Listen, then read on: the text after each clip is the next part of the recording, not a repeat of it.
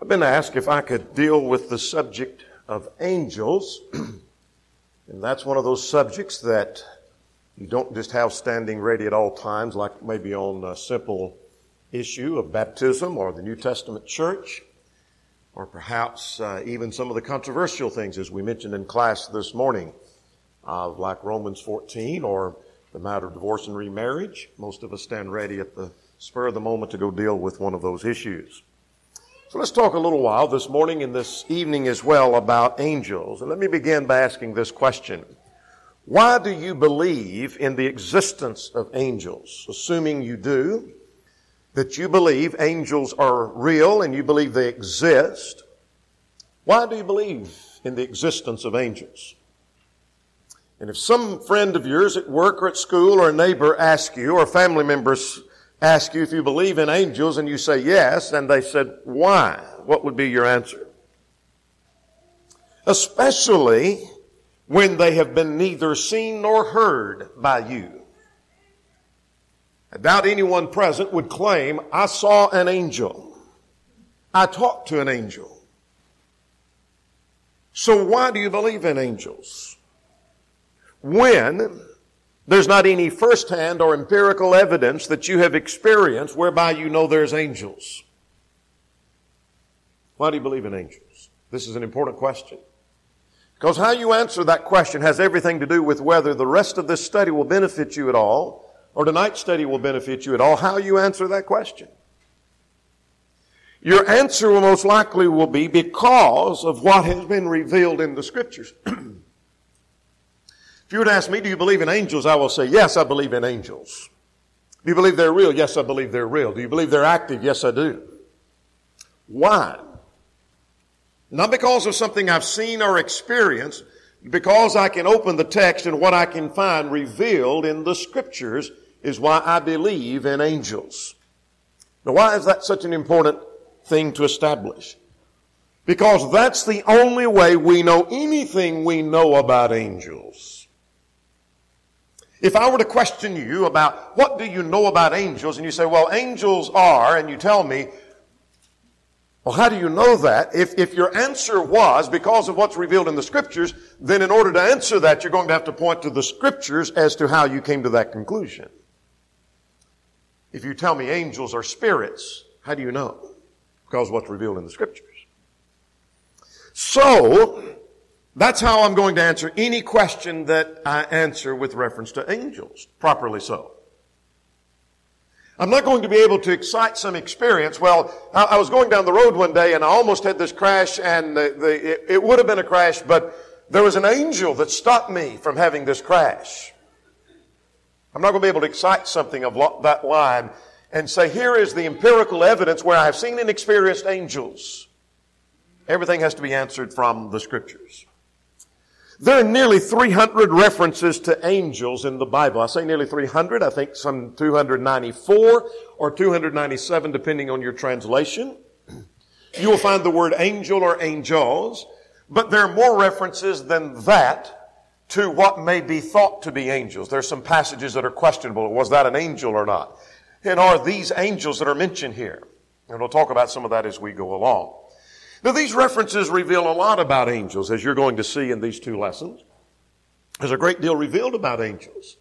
In fact, there's probably more revealed about angels than we think of on the surface, and yet there are many questions that are still unanswered. There's a great deal about angels that I wonder about that I go to the scriptures and I haven't found the answer to. And you have a, a questions, I'm sure, about angels that we won't find the answer to that. And the only thing I can say is the scriptures doesn't say anything about that. I don't know. I don't know. So here are the two lessons we're going to consider. This morning, we're going to talk about angels and we'll talk about the meaning of the word angel. What does the word angel mean? we'll talk about the origin of angels, the nature of angels, and the role of angels. That's a lot to cover. And we may not get all that way through that. We may have to stop and finish some of that tonight. But we've got a big list for tonight, and that is we're going to look at questions about angels. And that is, do, does man have communication with angels? Do angels talk with us? Can we communicate with them? Is there any evidence of that? Do angels have wings? That's an interesting question, isn't it? Does the Bible talk about angels and wings? And do we have, more importantly, guardian angels? There are some Christians who believe in guardian angels. And we'll talk about some in history who have believed in that and advocated guardian angels. Are all angels good? If, if I can identify angels somehow, could I identify all angels as being good angels? Or are there some bad angels? And then what is the destiny of angels? And so we've got a big uh, task before us to try to cover all this with reference to angels. Let's start with this. Let's talk about the meaning of the word angel. The word angel simply means a messenger. And when I get through, and I am not going to do this, but I could compound lexicographer after, after lexicographer and passage after passage after passage. And when we get through with all of that, we could spend an hour just going through definitions and passages where it's used. When we get through, we come to the same conclusion. It just simply means messenger. So let's go to the Old Testament. In the Old Testament, the Hebrew word that is translated angel simply means, according to Brown, Driver, and Briggs, messenger. It does not always refer to angelic beings. In other words, that word that simply means messenger can be applied to some other being than the angelic beings. How do I know? Well, Malachi 3:1, it seems to refer to the pre-incarnate Christ. Not that he was an angel, but he was a messenger. Same word translated angel. We come to the New Testament, it's the word angelos, which BDAG says it simply means an envoy, one who is sent, a messenger. It means the same thing that the Hebrew word means. This word does not always refer to angelic beings either. In fact, it's used in Matthew 11:10 to refer to John the Baptist. He was indeed a messenger, but he wasn't an angel in the sense of the angel Gabriel or Michael the archangel or any of the other angels that rejoice in heaven like Luke 15. These angels are real beings. They're just as real as any human. They're just as real as deity, but they are neither. We'll give evidence of that in a moment. They are not divine in their nature, nor are they human. They may take on the mission of God, and sometimes equated with God only in the sense that they are messengers of God they may be equated with humans only in the sense they took on the form of human at times. But they're real, but not human, not deity, but they're just as real as both.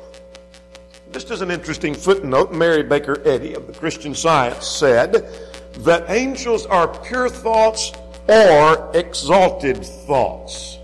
That's all angels are. Just if you're having a pure thought or an exalted thought, that is an angel, kind of a far fetch from anything revealed in the scripture. So the word angel simply means messenger. Now that may help us a little bit as we go along with our other questions. Let's talk about the origin of angels, where they come from. The Bible doesn't directly say a great deal about the origin of angels, but we deduce from several passages. And by the way, if you're taking notes and trying to follow, we're going to compound. I may have 10 passages listed that we'll only look at two or three and then just kind of cite the rest. Now, why do I do that? I'm trying to provide for anybody that wants it, and you can have access to this material. I'll be glad to send you the, the PowerPoints. But I'm trying to provide thorough information about angels rather than just give you one or two passages. Here are the ten, but we may only look at one or two.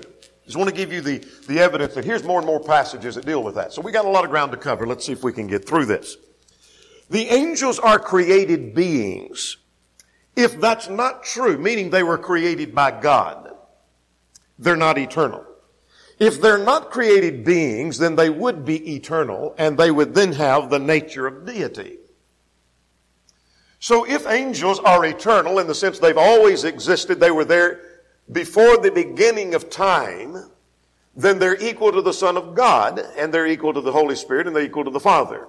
And they would be deity. And we could worship angels. And it were forbidden to do that. Let's look at Psalm uh, the, uh, the 148th Psalm. Let's go to Psalm 148 and verse 2. Psalm 148 and verse 2. We're just going to hit some high points. Praise him, all his angels praise him. All his host. Now drop down to verse 5. After mentioning the heavens and the waters, etc., verse 5 says, Let them praise the name of the Lord, for he commanded, and they were created. That includes the angels mentioned at verse 2. So seemingly, this passage, though some may say, no, he's talking about the creation and the angels were not, but mentioning angels and his creation, they were created, seems to imply that angels indeed were created. Let's go to another passage, this time to the book of Nehemiah, Nehemiah chapter 9 and in verse 6. Nehemiah 9 and verse 6, you are alone, uh, you alone are the Lord, the heavens of heavens and all their host. That would include angelic beings.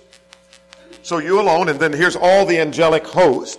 The earth and everything in it, the seas and all that is in them, you preserve them. The host of heaven worships you. But notice you made the heavens and all the host thereof. So that implies that anything that's in heaven, other than deity itself, God indeed created. Let's go to one more passage and then I'm going to just list some for you. Let's go to the 33rd Psalm, Psalm 33. Go to Psalm 33 and in verse 6. That by the word of the Lord were the heavens made and all the host of them by the breath of his mouth. So heaven and all the host therein were created by God. Now I'm just going to cite three passages quickly, not even go to those, but Psalm 33 6. Uh, we have John, uh, uh, I mean, Psalm 33, 6. We have John 1 in verse 3 and Colossians chapter 1. All of those passages talk about all the host or everything was created by the word of the Lord. That would include angels. So those passages draw me to the, drive me to the conclusion that angels are created beings. Now that raises another question about their creation. When were they created? The Bible does not specifically tell us, but Exodus 20 and verse 11 tell us that all things were created during the creation week.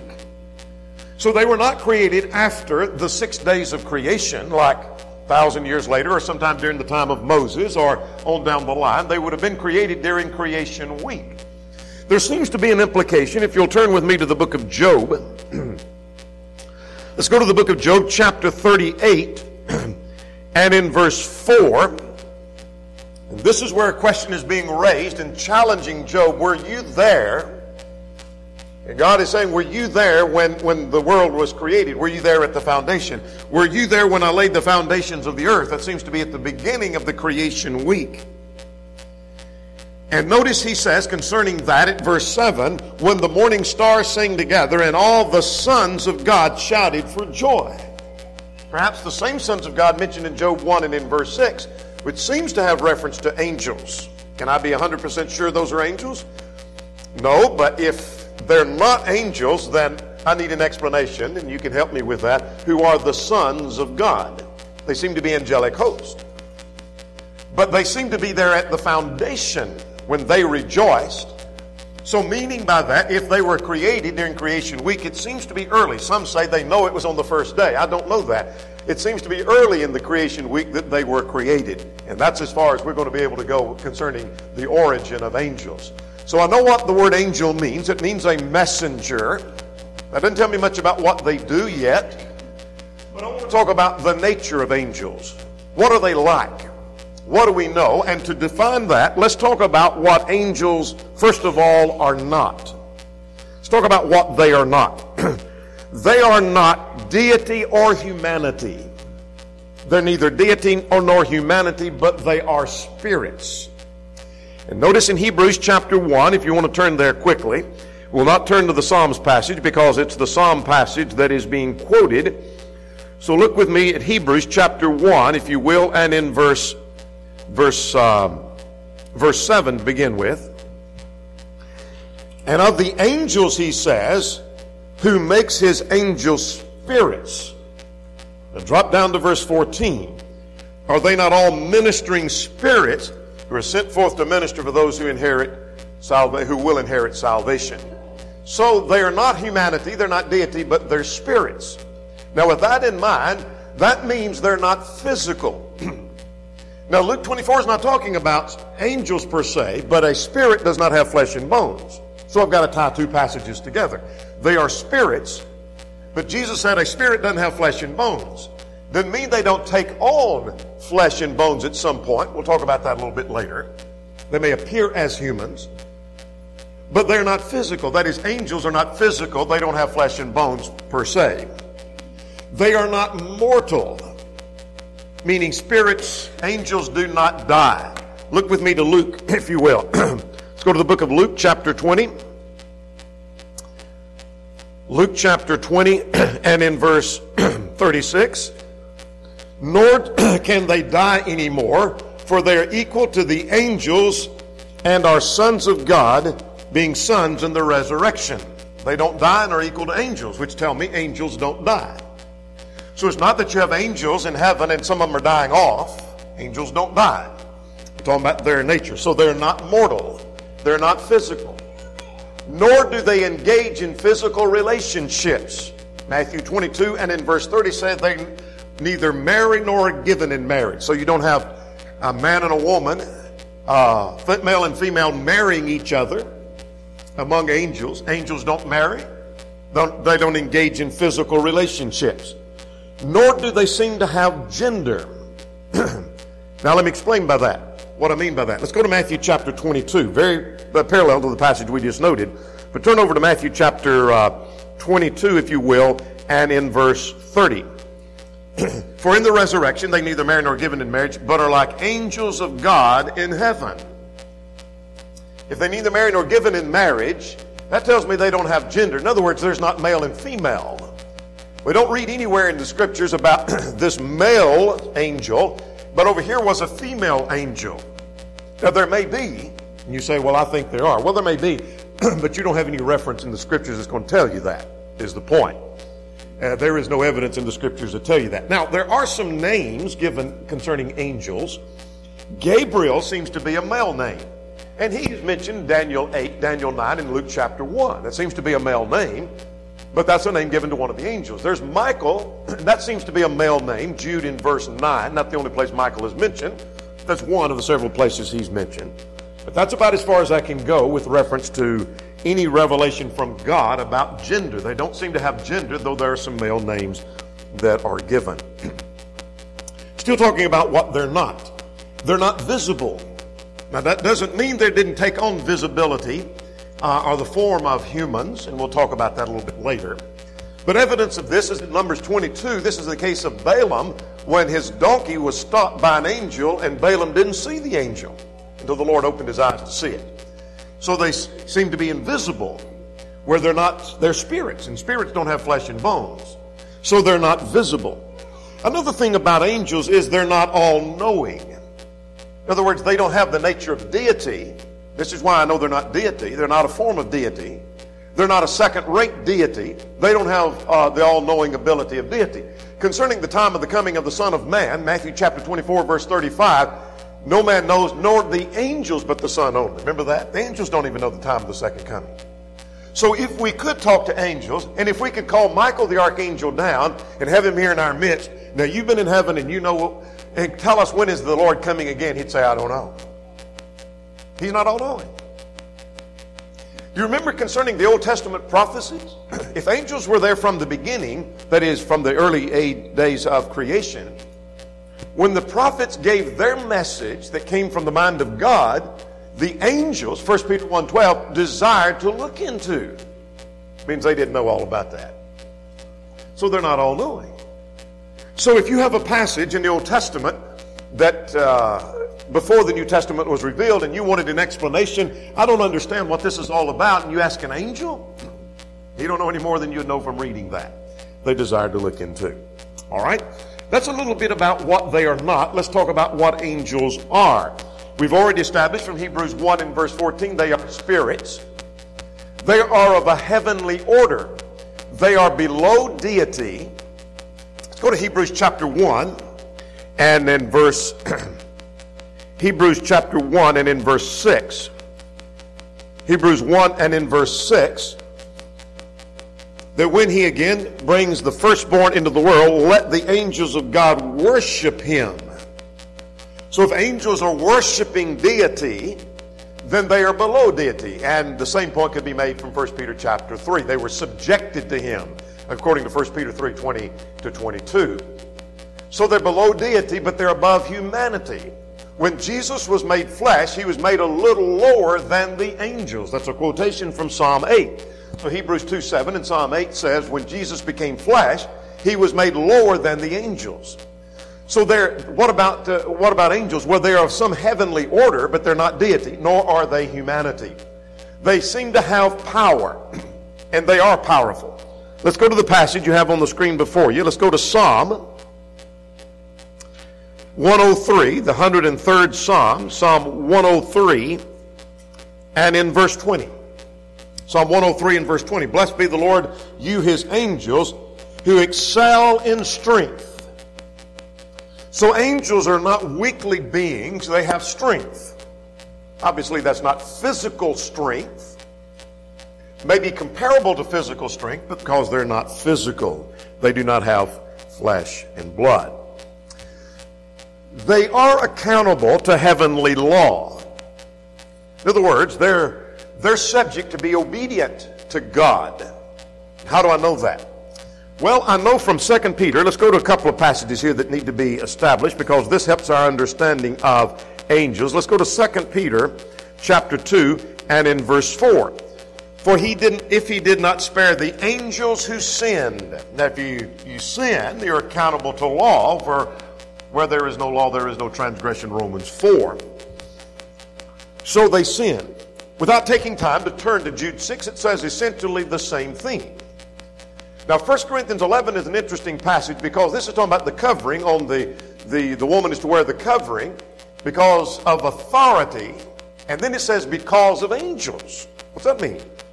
Well, that's a good question about what that means. Does it mean because angels are going to do something about that, or I think it more likely means she is to recognize her authority and submit. Because remember, angels who did not submit to authority face punishment because of that. That's the point. They didn't submit to authority. So they're accountable to, to law. That means angels have free will. In other words, angels are not uh, robots of God where they do whatever God tells them to do and they can't do otherwise they have free will, or they couldn't have sinned. Furthermore, this is interesting. Let's go to Hebrews chapter 2. Hebrews chapter 2, if you will, and in verse um, 16. This is talking about Christ coming to earth, Christ coming to earth to give aid to angels. He came to give aid to, um, not, not aid to angels, but to, uh, to deliver men from, from death, verse 14. Now I want you to look at verse 16. Bear with me a minute, I'm going to get another translation for you. Um, but verse 16 said, For indeed he does not give aid to angels, but he give, does give aid to the seed of Abraham. He gives seed to the children of Abraham, but he does not give aid to angels, the text says. Let's look at a, a translation from American Standard Version of that. Hebrews 2.16 says, But he giveth, uh, for verily not to angels does he give help, but he giveth help to the seed of Abraham. In other words, the help, that is salvation that he brings to mankind through his death, that's what the point of Hebrews chapter 2, meaning the scheme of redemption, he brought to the descendants of Abraham, but he didn't bring it to angels. But that's one of the more interesting things that I deal, uh, come across in dealing with the matter of angels that I remembered, but I'd forgotten that point. That God did not provide a scheme of redemption. When they sinned, they fell, but there's no evidence that God provided them a means of being redeemed. Why did He not do that? The Bible doesn't tell us, so I'm kind of left wondering and scratching my head on that one. Is that because an angel ascending is such a, an offense that it's beyond redemption? I don't know, maybe so. Why did he not do that? Anything's going to be speculation, so I'm going to leave it at that. I don't know why. But all I know is God did not provide them a scheme of redemption. And if so, tell me where you find that and, and how would they be redeemed? That's an interesting thing. They're accountable to heavenly law. Now, let's talk about some miscellaneous facts. We're still talking about the nature of angels. I know what they're not, I know what they are. Here's some miscellaneous facts. Sometimes they appear temporarily in human form to deliver a message. Remember the two angels, Genesis 19 1 calls them angels. But the discussion down through the rest of the chapter, they seem to have the form of a man. And so these were called two angels. Perhaps just two messengers that weren't angelic beings. I take it they were angelic beings who took on the form of man because God allowed that to take place. In Luke 1, Gabriel seemed to have the form of a man as he's talking to Zacharias. And, uh, and uh, that's earlier in the chapter. And then when the angel talks to Mary, this is actually verse 26 following, is the angel talking to Mary, seems to have the form of a human or form of a man, but called an angel. Here's another fact they are a company and not a generation. Let's go to Hebrews chapter 12. Go to Hebrews chapter 12, if you will. And notice at verse 22. Hebrews 12, 22. But you have come to Mount Zion and to the city of the living God, to heavenly Jerusalem, and to innumerable company of angels. Never are they called a generation, meaning they're not born or generated. In other words, we don't have a new angel that was born yesterday. So here's a baby angel going to grow up and become a, an adult angel and get married, and then they have, have a baby, and now we generate more angels. No evidence that they are generated or born. They're called a company of angels. Just an interesting fact. Same context, Hebrews 12, verse 22. They are innumerable. They're thousands of thousands. Jesus could have called 12 legions of angels. In other words, there's not a number that's given like there are a thousand angels in heaven or there are 10,000 angels in heaven. They are innumerable, like the sand of the sea, the text would describe, though that phrase is not used. I'm using that phrase to, just, to identify innumerable. We won't go through all of those passages, but Hebrews 12 says they are innumerable. Uh, thousands of thousands uh, would be mentioned in other passages. They speak. If I speak with the tongue of men or of angels, angels can speak, and they did speak. Remember, they're messengers. Angels have emotions. Angels have emotions. That should say Job instead of John. There's not 38 chapters in John that I remember. But Job 38, if you find the 38th chapter of John, raise your hand and I'll let you read that. Um, but Job 38 and in verse 7, they have emotions. When the morning stars sang together and all the sons of God shouted for joy. We're basing on chapter 1 and verse 6. Those sons of God must be angels uh, that we, we talk about in chapter 1. When a sinner repents, the angels in heaven rejoice over one sinner that repents. So they have emotion and they're rejoicing, they're excited when someone responds to the invitation of the gospel. Now, this is interesting and can be established, though there's some things, questions that I don't know the answers to with reference to rank. There seems to be rank among angels. In other words, it's not that there are just thousands of angels and all angels are equal. There seems to be uh, rank among them. And how do I know that? Well, all of these passages talk about Michael the archangel. And some translations will say the chief angel. So the idea of being an archangel suggests rank above other angels. The Catholics, I believe it's the Catholics, that talk about nine uh, tiers of angels. I don't know anything about that. I didn't find anything about that in the scriptures. But I do find something about some idea of rank. Now, there is question about whether seraphim and cherubim, and we'll talk a little more about those tonight, or even angels themselves. But some think that the seraphim is a, an order of angels, but the cherubim may be higher than them, or maybe the seraphim are higher than the, the cherubim. I don't find any real evidence of either one. But the idea, somehow, and I'm just suggesting that maybe there's the archangel and there's seraphim and, and, and cherubim may des- describe rank, or it's possible that they're not even dealing with angels. We'll talk about that this evening. Let's spend the rest of our time talking about the role of angels. That's more important to us. What's the angels do? What are they doing now? And we'll answer more about that tonight when we raise the question of guardian angels. What's the role of angels? Well, there's a great deal said about the role of angels in the scriptures. First of all, they worship and serve God. In interest of time, I'm not going to, to read all of those passages. I just cite those, and if you want copies of this, you can get that off the internet or I'll give that to you. But those passages, we've already read Psalm 148, uh, talks about them worshiping and praising God. All of these passages talk about angels worshiping and praising God. So one of the things they're doing, if nothing else is accomplished, in heaven they're, they're praising and, and giving honor and worship unto God. All right? That's not all that they do. They are messengers by definition to deliver a message, a promise, or instruction. And they were used so in the Old Testament. And so, again, I'm not going to take the time to notice every passage. I'm just going to list these. And you can go back and study these in your own time. Uh, they delivered a message to Hagar. An angel appeared to Hagar and delivered a message. An angel appeared to Abraham and delivered a message. Genesis 22. An angel delivered a message to Jacob in Genesis 31. An angel appeared to Moses. Remember at the burning bush? The text says an angel appeared to him and spoke to him, gave him a message. Remember when Balaam's donkeys balked on him and finally an angel began to speak to him? An angel was delivering a message to Balaam. That was an angel doing that. The Israelites, Judges 2, 1 to 5, were given a message. An angel was sent to deliver a message to the Israelites. Gideon had an angel speak to him. We just recently studied about Gideon, chapter 6. Chapter 13, that's even more recent. Remember uh, Samson's mom and dad, that's Manoah and Manoah's wife.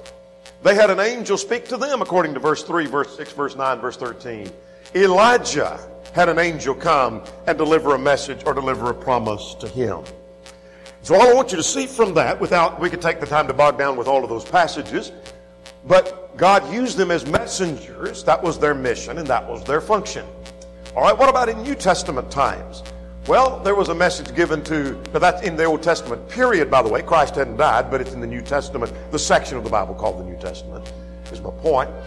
And so in Luke chapter 1, when Zacharias was told about the birth of John, that was Gabriel, the angel, came and delivered that message. So he's delivering a message.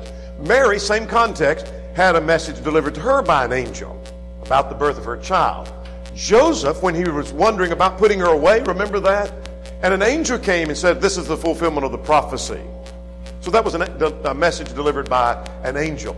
When the shepherds, remember the shepherds were told about the birth of the child, there was an angel that appeared to them. When the, when the disciples came to the tomb and they saw the empty tomb, remember who told them the tomb was empty? It was an angel. In fact, there were two angels that were there one at the foot, one at the head, where the body of Jesus would lay. And the angels told that indeed he is risen from the dead. Now I want to turn to Acts chapter 8. Turn with me to Acts, the 8th chapter, if you will. An angel appeared to Philip and talked to Philip. And an angel of the Lord spoke to Philip and said, Arise, go toward the south along the road which goes down toward from Jerusalem to Gaza. This is desert. So he went. So an angel appeared to the preacher Philip and told him, You need to go down here and preach the gospel. The messenger, the angel, an angel, according to verse 3 of Acts 10, appeared to Cornelius, telling him to send men for to Joppa and go for Peter and tell him to come. I'll come back to that in just a moment. In Acts 27, remember on the the ship when they're about to wreck and it looks like things are going to be lost, an angel of God told Peter, or Paul rather, there be no loss of life, but stay aboard ship. So an angel appeared to Paul. But that's not all the references, but that gives us a gist of the kinds of things they did as far as messengers. Uh, John, Revelation 1 and verse 1, the message came by, from, uh, through an angel. Now, here's something important. And why I mentioned, I wanted us to turn and look at the case of Philip. The angels never did preach the gospel. I don't find a record anywhere while they were messengers that an angel went and told someone what to do to be saved. An angel appeared to Philip and told him to go preach, told the candidate to go to the preacher, but the, the angel never told them what to do to be saved. An angel never preached the gospel that I have a record of. I don't remember one anywhere. Nor did an angel appear to anyone to save them. You won't find anywhere where an angel appeared to someone and they were saved. Cornelius had an angel appear to him, and yet he had to hear words whereby he and all of his house could be saved. So they didn't preach, nor did they save individuals. What else do we know about their role? They're, they were involved in the giving of the Old Testament law. Somehow, in the giving of the Old Testament law, we might back up to Acts chapter 7. And notice in Acts 7 and verse 53 who have received the law by the direction of angels. Same principle can be seen in these other passages on the screen. Now, how did the angels or how were they involved in the giving of the law? I don't know. What they do. What difference did they make in the giving of the law? I don't know. The text doesn't say. But somehow the angels were involved in the delivering of the law, the text says. They were used as agents of judgment. Uh, 2 Kings 19 said angels were involved in the killing of 185 Assyrians. Angels were involved in killing 70,000 Israelites, 2 Samuel 24. They were involved in killing the firstborn of Egypt, Hebrews chapter or Hebrews 11, 28, uh, Exodus 12 and verse 23. So they were agents of judgment. Furthermore, Herod was killed by an angel. Remember Herod in New Testament times? Acts 12 and verse 23, they served as angels of judgment. They're also angels of deliverance. They're, they're agents of deliverance and agents of strength. They delivered a Lot, according to Genesis 19, 1 and 5. Shadrach, Meshach, and Abednego were delivered by an angel. Daniel chapter 3, 28. Daniel was delivered out of the lion's den, Daniel 6, by an angel. David said he was delivered out of trouble, Psalm 34 and verse 7, by an angel. Remember when the apostles, we recently studied that as we're still, uh, just came out of the book of Acts not long ago. When Peter was delivered from prison, it was an angel that opened the gate and uh, opened the door cell and let him out and uh, worked with him. Acts 12, the same thing. Acts 16, the same thing. Angels were involved in the deliverance of the apostles. Elijah was delivered by an angel. 1 Kings chapter 19 and in verse 5. Now, I'll list Jesus here because the text says angels came and ministered to him. This is in the context. Notice where this is Matthew 4. That's in the midst of the temptation. Angels came and ministered to him. And what they do, I don't know. How'd they help him? I'm not sure. I don't need to know. All I know is angels came and somehow served as a matter of providing strength or providing deliverance. Somehow they helped him and they can, uh, uh, they, they can be listed as agents of deliverance and agents of strength. They were used to convey the, the Lazarus, this is the rich man and Lazarus, that Lazarus, to the Hadean realm. Angels came and carried him into Abraham's bosom. Remember that? Angels did that. Luke 16 and in verse 12. They gather evil people out of the kingdom. Matthew 13 and in verse 41. So angels served as agents of deliverance. Angels guided, let's notice this passage before we go to one that applies directly to us. Let's go to the book of Exodus, if you will. Go to Exodus chapter 14. Exodus 14 and in verse 19. The angel of God went forth from the camp, the text says, moved and went behind them, and the pillar of cloud went before them and stood before them. So when they're moving with the pillar of cloud, the fire in the, in the cloud, it says the angel of God was moving them. So an angel guided Israel. We see that in Judges 2 as well, that they guided Israel. Now let's turn to Hebrews 1 in verse 14. This is the only passage, listen to me carefully. This is the only passage that directly tells me what angels may be doing to or for me in the present day. Now, there are other passages talk about their interest, and we'll come to that, but let's go to Hebrews chapter 1 and in verse 14. Go to Hebrews chapter 1 in verse 14. Now, this passage says, Are not they all? Now, these are the angels. The point of Hebrews 1 is that Christ is superior to angels. Angels have been mentioned at verse 1 and at verse 7. So I know he's talking about angels. You say, I'm reading verse 14, I don't see angels. You got to get angels back at verse 6 and verse 7. That's the subject. Now that we know we're talking about angels, are they not all ministering spirits sent forth to minister for those who will inherit salvation? Now that's us. So, what is the role of angels? They're ministering spirits. Now, notice not to, but for. That's an important thing. I don't think you'll find a passage that talks about what angels do to you.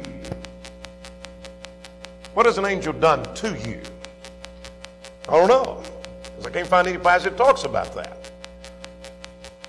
But I know what angels can do for me, which means they may be doing something on my behalf that may not be directed toward me. In other words, he's not coming to me and, appearing to me. He's not talking to me. I don't have to feel his presence. He might be working for me. So go back and read your text. Are not they all ministering spirits sent forth to minister for those who will inherit salvation. Now, listen to this carefully. This is important. One of the more important phrases I'll use in the whole lesson. What they do and how they do that, we are not told.